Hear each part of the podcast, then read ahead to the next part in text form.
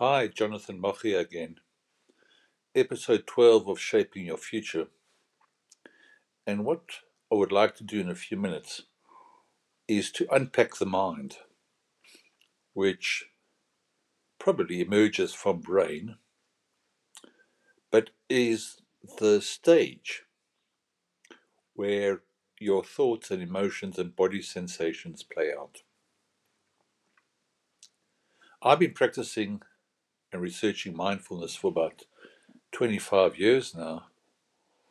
And there are a couple of emergent major principles that keep being confirmed.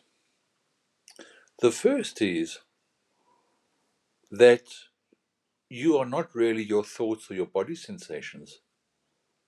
There is a part of you, a part of your mind that can stand back, so to speak, and watch the play, the drama taking place on the stage in your mind. But also, that director who's sitting in the audience, or the wings, can actually change the characters and the plot line. That is a central thesis of mindfulness that you can stand back and observe. That you are not the play.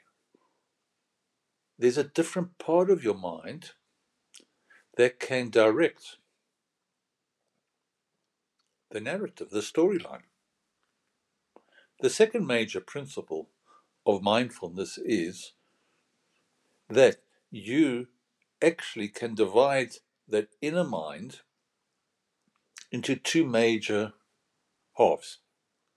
Almost like you could go onto the stage and divide the actual podium, the room of your mind, into two broad features. One is the thinking mind, another one is the emotional mind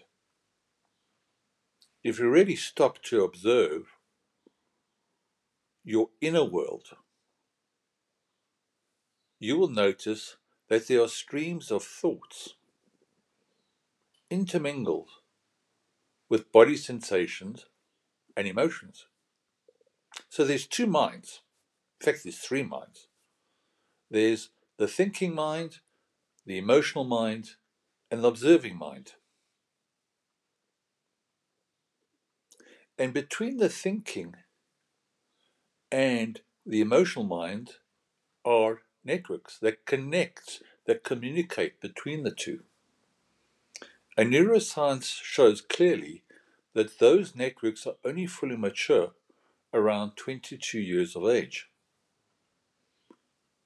Especially in teenagehood, emotions can be much, much stronger and drive decision making than thoughts. But in the early 20s, thinking, rational thinking, comes to the fore and can control emotions. So we have two minds, a third eye, maybe a third mind, that plays itself in your consciousness. And with a growth mindset, if you're prepared to, if you want to, you can change the narrative of your life. Change your thinking, change your life.